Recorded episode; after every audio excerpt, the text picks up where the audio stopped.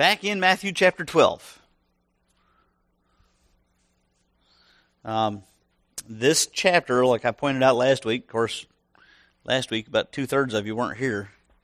Uh, let's see. Larry was here, and were you guys here? You were here. That's right. You were back there in the booth for me. That's right. And I was here, and Tom was here. Everybody else was playing hooky. So, just not this one. So, uh, you, you missed out on my introduction. This chapter is really just full of encounters between Jesus and the scribes and the Pharisees. And it deals a lot with his uh, preeminence, his primacy over the law. And, and Jesus himself said he didn't come to abolish the law, but he came to fulfill it. And this chapter is really one of those places where we start to understand what he means by fulfilling the law, what he means uh, as the Lord of the Sabbath, and, and so on and so forth. Uh, in, in the first section, uh, verses 1 through 8, which we looked at last week, um, the Pharisees were accusing the disciples because they were walking through a grain field and plucking kernels off of the grain and popped them into their mouth, which in the Pharisees' estimation account, uh, amounted to working on the Sabbath. And that is not allowed. So they were accusing the Pharisees, uh, the Pharisees were accusing the disciples of working on the Sabbath, and Jesus responded by explaining uh, ultimately he is the Lord of the Sabbath, and the Sabbath was not just a set of rules to be followed, not just a day where you're not allowed to do certain things, but a day to provide for the rest that we need and an opportunity for us to trust God in His promises. And that's what we're going to look at uh, today as well. Now, we're going to be a little bit ambitious. If you notice the number of verses that I have li- listed up there on the on the screen, verses nine through twenty-one, that, that's that's like thirteen verses. That's a that's a stretch for me. I'll try to get it in before two o'clock. Um, but if you would, uh, right now, stand with me as I read uh, Matthew chapter 12, verses 9 through 21. He went on from there and entered their synagogue. And a man was there with a withered hand. And they asked him, Is it lawful to heal on the Sabbath? So that they might accuse him. He said to them, Which one of you who has a sheep, if it falls into a pit on the Sabbath, will not take hold of it and lift it out? Of how much more value is a man than a sheep? So it is lawful to do good on the Sabbath. Then he said to the man, Stretch out your hand. And the man stretched it out, and it was restored, healthy like the other. But the Pharisees went out and conspired against him how to destroy him. Jesus, aware of this, withdrew from there, and many followed him.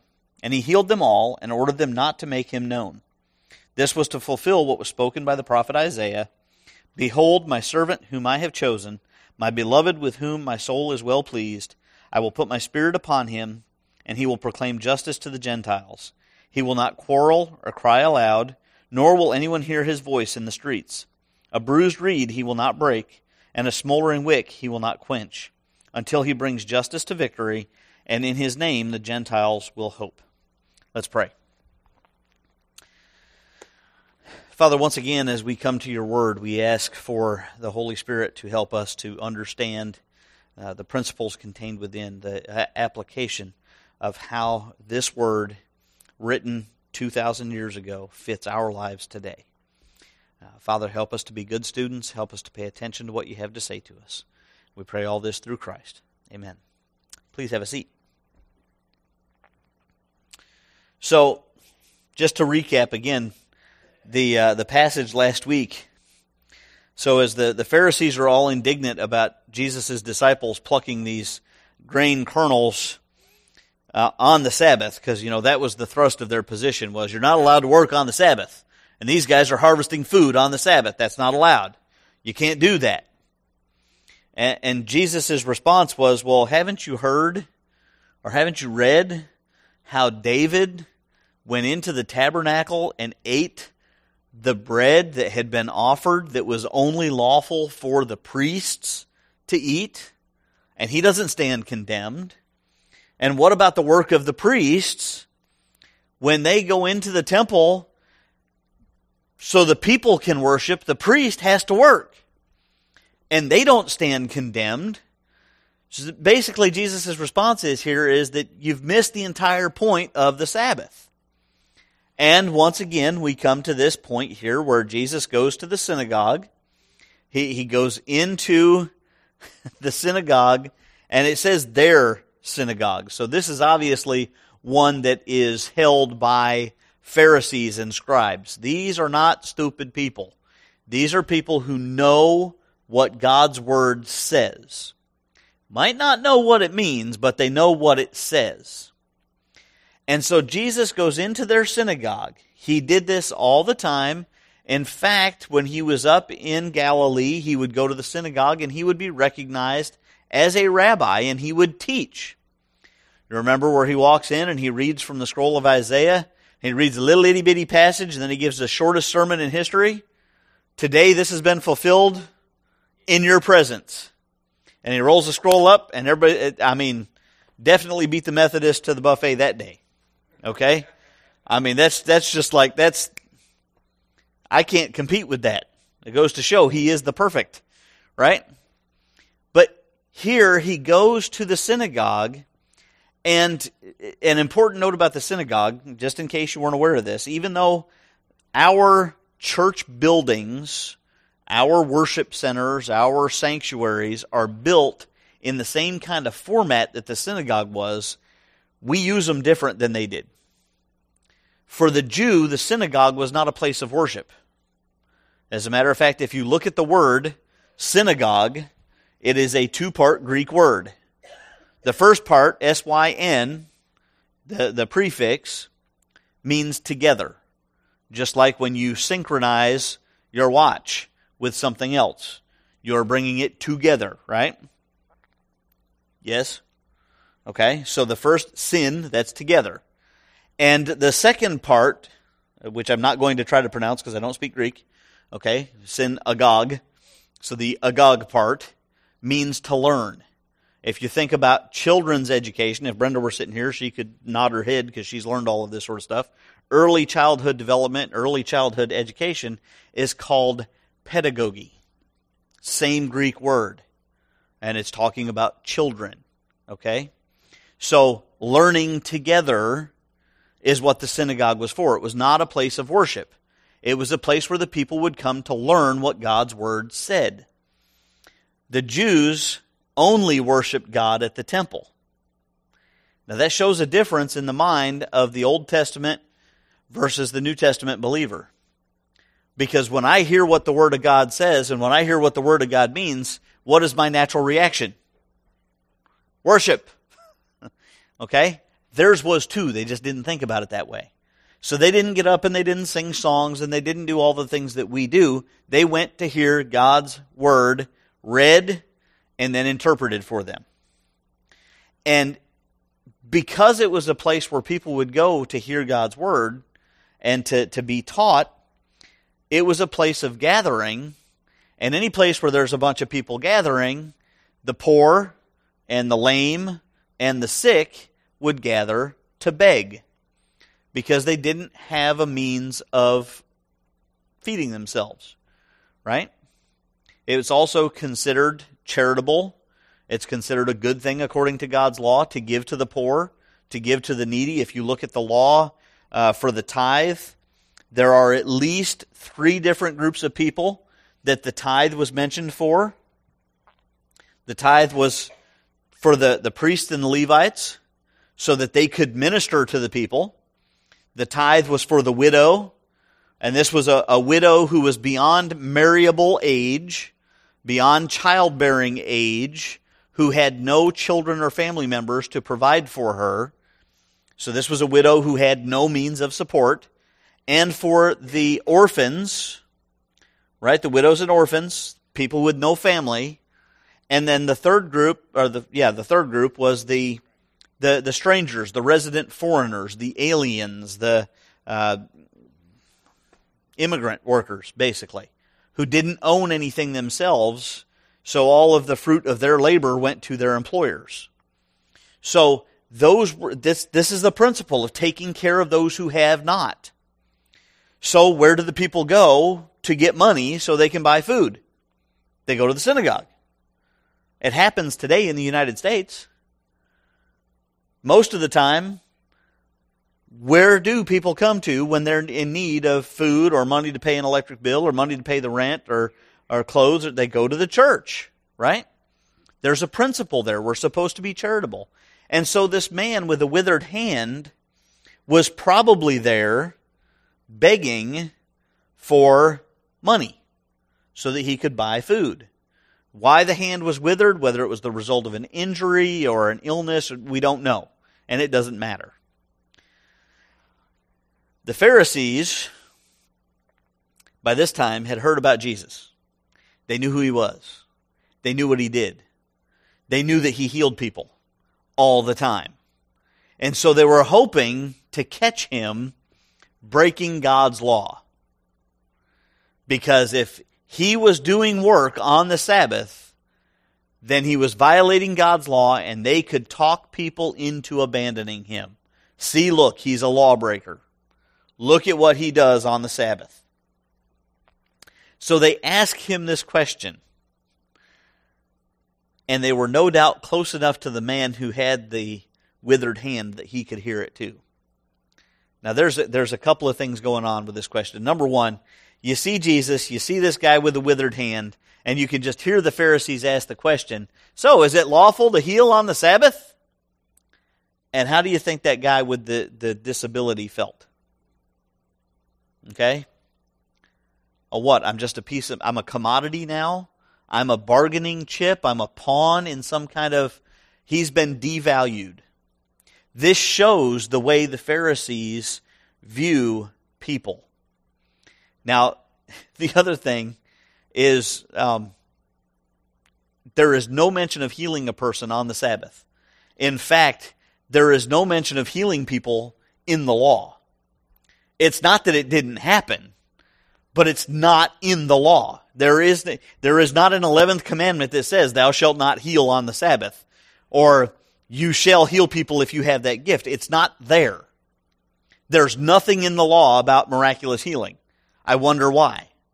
Because it's miraculous. God does it, right? So they ask this question Is it lawful to heal on the Sabbath? even if Jesus wasn't who he was, anybody could have made up an answer at that point. Anybody could have made up an answer. Now, what about a doctor? Is it lawful for a doctor to practice medicine on the Sabbath? Because that's what they were thinking. Because that's labor, that's work. And that's why most of the doctors at that point in time were Gentiles. They weren't bound by the law. If a Jew got sick, according to the law, who did they go see? They went and saw the priest.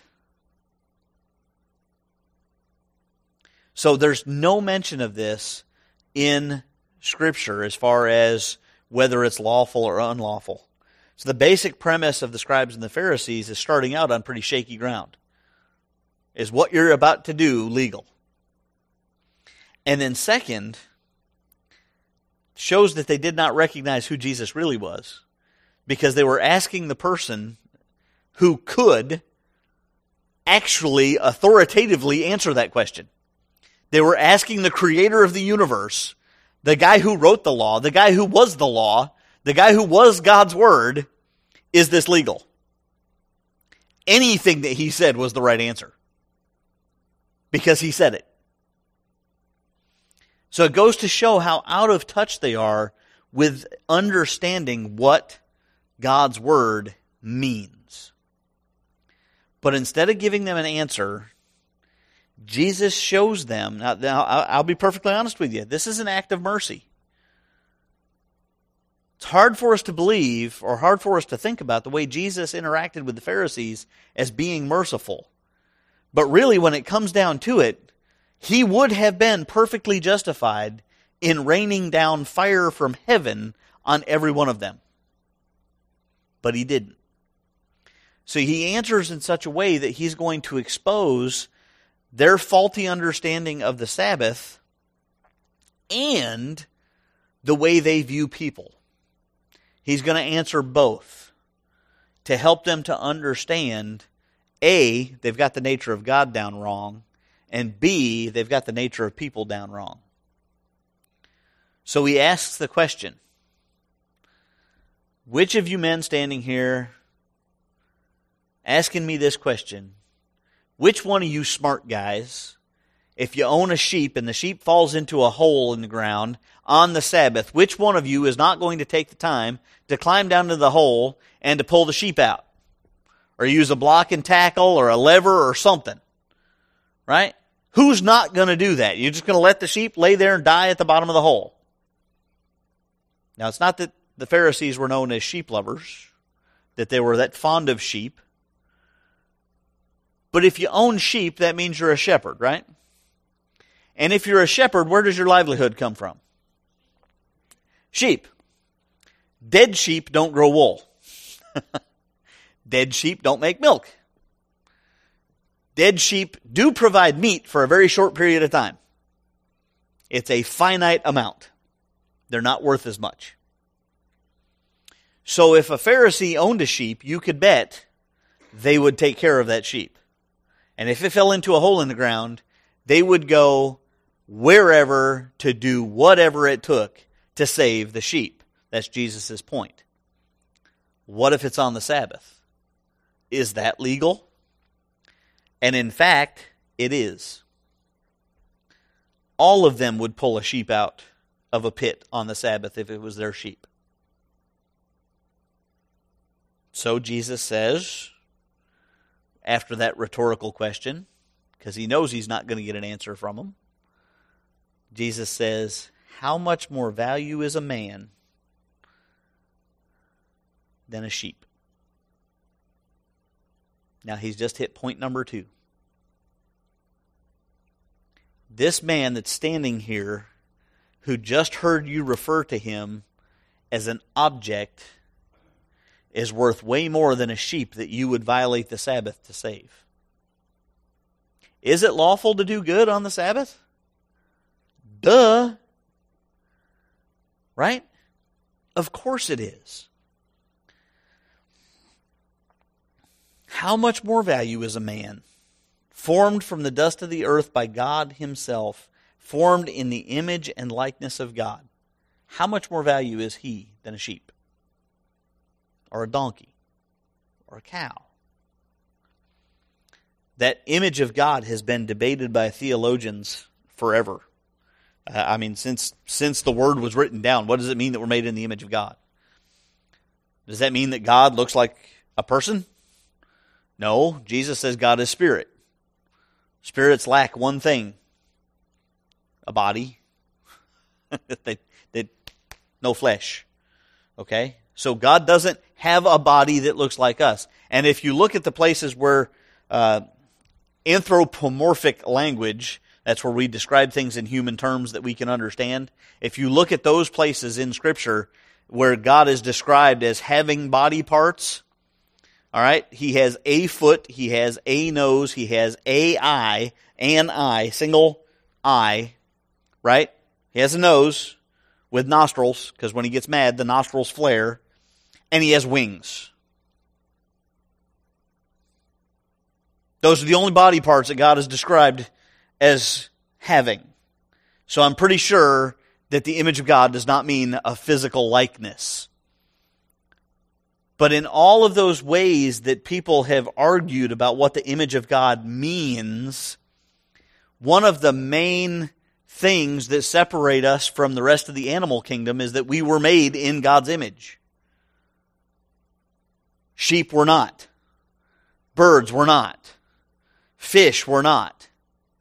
We were made in God's image. And so Jesus says it is lawful to do good for a person on the Sabbath. If it's lawful to save a sheep, it's lawful to heal a person. It just stands to reason. Once again, he's showing the scribes and the Pharisees that the law of the Sabbath was meant to be a blessing of rest and not a list of restrictions on what you can and cannot do. Why would God give us a day where He commands us to rest?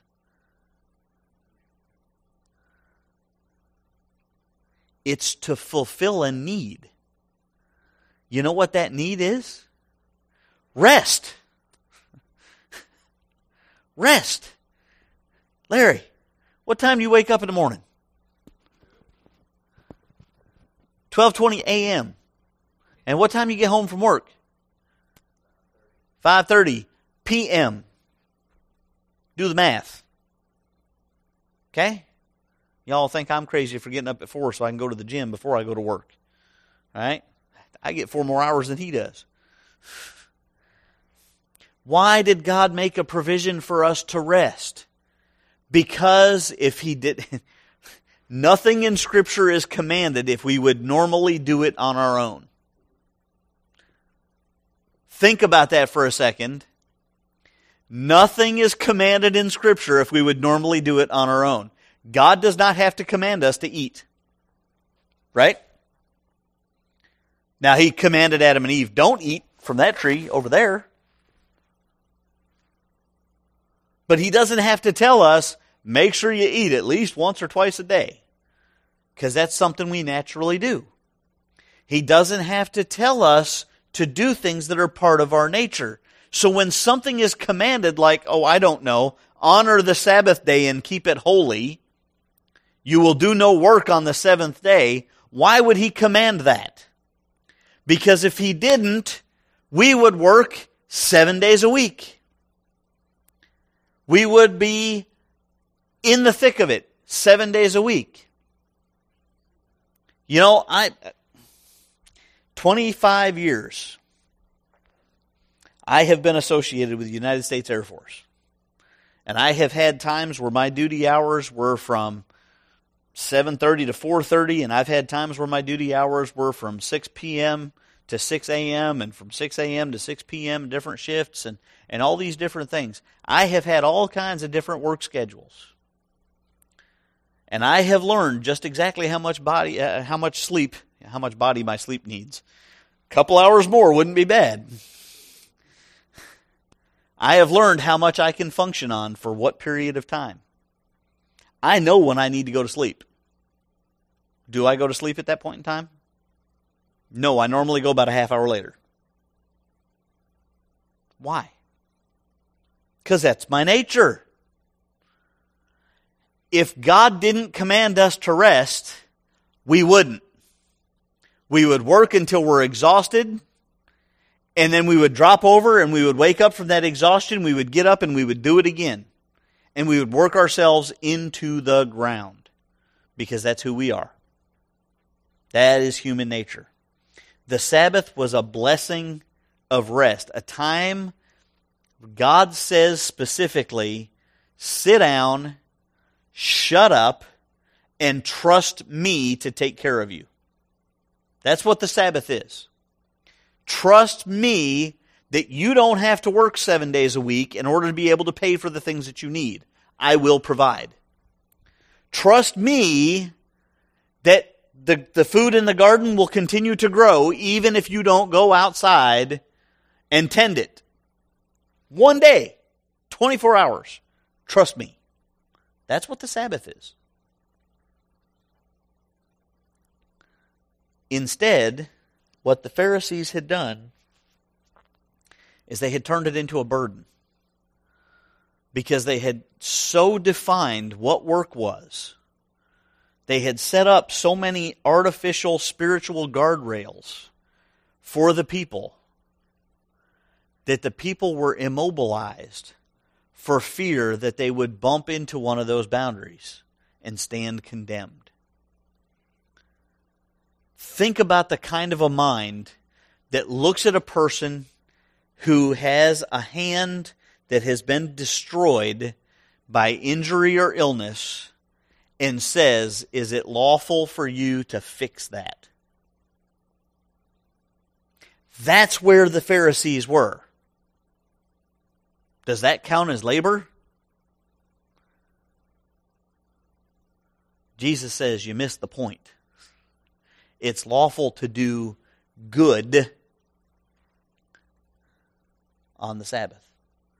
It's lawful to do good for people because that's not labor. That's not striving. That's showing God's love to people. the Pharisees had turned the Sabbath into a day where people had to work harder at not working than at resting. I felt really bad.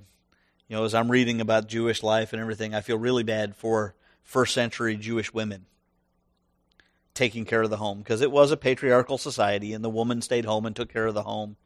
And she had to cook all of the Sabbath day meals the day before.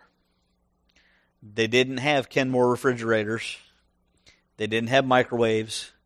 And even if they had, they wouldn't have been able to use them. Think about that for a minute. That's how badly things had gotten at the hands of the Pharisees. Notice how they respond as Jesus heals this man. He said to the man, Stretch out your hand. The man stretched it out and it was restored. What did Jesus do? He spoke. Stretch out your hand. Okay, hey. It was restored just like the other hand. I now have two functional hands. How much labor did Jesus expend? None. Zero. He didn't even touch the guy. He said, Take stretch out your hand. That's it. And look at how they responded. The Pharisees went out and conspired against him how to destroy him. Because he just destroyed their entire system that kept them in control of the people. Their entire system of legalism was just destroyed. And so Matthew tells us that Jesus withdrew from there because they were seeking to destroy him, and it wasn't yet time. He withdrew, and a crowd followed him because people followed Jesus everywhere. I mean, he just spoke to this guy, and the hand was restored. What's he going to do next? Right? So the crowd follows him, and he heals the sick and the lame. Matthew says he healed all of them in verse 15. But then he ordered them not to make him known. He ordered them don't tell people who I am. Don't mention me to others. Don't spread the word about my message. Now, I will tell you, no matter how many times I read this, when I come across a passage like that, there is that, it's kind of like a, a fingernail on a chalkboard. It just does not resonate with who Jesus is. It, it's, it, it, it just, eh, why would he do this? The one man who has the authority and the right to make his presence known tells everybody, don't tell anybody who I am. Seems really weird considering the people of Israel have been waiting for a very long time for their Messiah to show up. Jesus says, Don't tell nobody I'm here. But then Matthew says he did this to fulfill what was spoken by Isaiah in Isaiah chapter 42 in that prophecy Behold, my servant whom I've chosen, my beloved with whom my soul is well pleased. I will put my spirit upon him, and he will proclaim justice to the Gentiles. He'll bring the word of God to his people. But notice what he doesn't do in verses 19 through 21. He does not quarrel. When the Pharisees asked the question, Why do your disciples violate the law by plucking grain on the Sabbath? Jesus didn't bow up and tell them your interpretation of the Sabbath is wrong. You're being idiots. Get out of here. That's not how he answered the question. When they asked, Is it lawful to heal on the Sabbath? He didn't say, That's the stupidest thing I've ever heard. Be gone with you, Satan. He didn't say that. I would have. Because I'm a sinner. But Jesus didn't quarrel, he didn't fight nor will anyone hear his voice in the streets. He's not walking around shouting his message. He goes into the synagogue and he proclaims. He talks to the crowd and he teaches. But he does not stand on the rooftop and shout his identity because that would have brought all glory and praise to him instead of God the Father. And Jesus said, It's my pleasure to do his will. Even though he was worthy of glory and honor and praise and adoration and everything else, it's not what he sought. It wasn't his mission. He doesn't seek fame or fortune. Matthew says he's gentle and kind, a bruised reed. I love that language that Isaiah uses there. Jesus is the creator of everything. He spoke the world into existence. He has all kinds of power, all the power.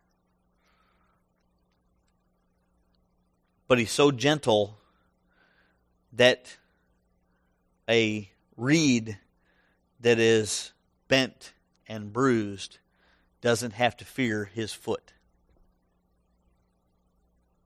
He's not going to tear it out of the way.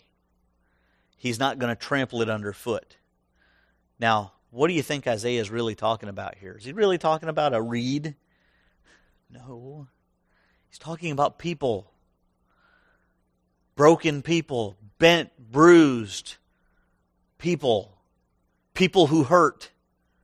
Think about the woman caught in adultery. There is your example of a bruised reed. She was dragged into the street, naked, caught in the act of adultery. Side note that takes two people. where, where was he? There have been some that have said he was one of the people who dragged her out into the street. That it was a setup to trap Jesus. And how did Jesus respond to that woman who clearly violated the law? How did he respond to her? He didn't say it's okay, it's not a big deal. He said, Where are your accusers? They all ran away because of what you wrote in the dirt. I'd love to know what he wrote in the dirt. That's, that's right there at the top of the list of things that I'm going to ask him after a couple hundred thousand years in eternity, right? Because I'm going to be too busy for the first couple hundred thousand. And probably the sin that they had committed.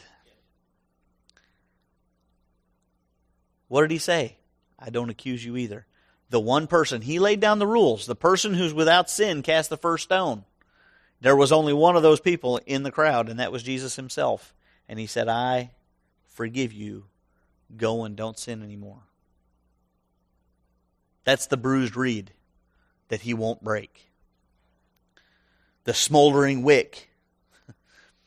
Victims of abuse no matter whose hand that abuse came from. They don't have to fear the love of Jesus. They don't have to fear his presence. Those who are meek, overly submissive, the dormouse in the corner, the person who, who's always constantly concerned that somebody is going to drop a hammer on them, they don't have to fear the words of Jesus. That's the picture that Isaiah is painting here. He's going to bring justice. He's going to bring victory. God wins, and sin and death are conquered fully and finally. We can trust Him. We can place our hope in Him. We can look at this, and verse 21 In His name the Gentiles will hope. Why is that good news for us? We're all Gentiles. Pretty sure none of us here are Jewish. Just a guess. In Him we place our trust and our hope. And so, that brings us that word, that prophecy, the gentle, the meek, the mild Jesus who will not abuse his followers, who will not cause them grief or despair, who will not beat them down, is the one we celebrate when we observe the Lord's Supper. So gentle that he laid his life down. So submissive to the Father's will that even though he had the opportunity when he was before Pilate the second time. Are these charges against you true? Do you really? Are you really the king of the Jews? Even though he could have at that moment shown forth his glory, think about the Mount of Transfiguration. Right? That glory could have broke through. Jesus could have stood up and said, Yes, I am. And Pilate would have fallen down, just like the, the soldiers in the Garden of Gethsemane did. Jesus said, Who you looking for? They said, Jesus of Nazareth. And they all fell down. And by the way, that was about 5,000 troops. they all fell down because Jesus says, Yeah, that's me.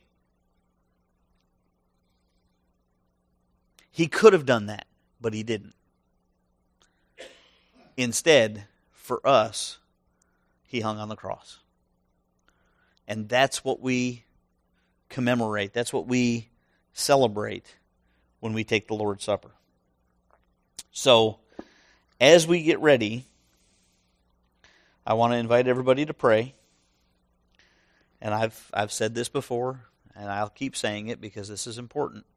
Paul admonished the church in Corinth, who were pretty much messing everything up, including their celebration of the Lord's Supper. He admonished them not to approach this in an unworthy fashion. Elsewhere, we are told in Scripture that we need to, uh, if we have unforgiveness in our heart, if we have something holding us back, somebody we need to go apologize to, or somebody that we need to go forgive, that we need to leave our gift at the altar and go do it. So, as we're getting ready here, as the music plays, I want to invite you to take a couple of minutes of silent prayer. And if there is anything holding you back, if there is anything in your heart, any unconfessed sin, any uh, unforgiveness that you're harboring against somebody, any bitterness that you're holding on to, uh, anything at all that is hindering your relationship with Christ, ask God, number one, to show it to you. Number two, ask Him to forgive you. The Apostle John says that if we confess our sins to Him, He is faithful and just to forgive them. In fact, it's already done. The biggest problem we have is understanding that. So let's go ahead and pray right now.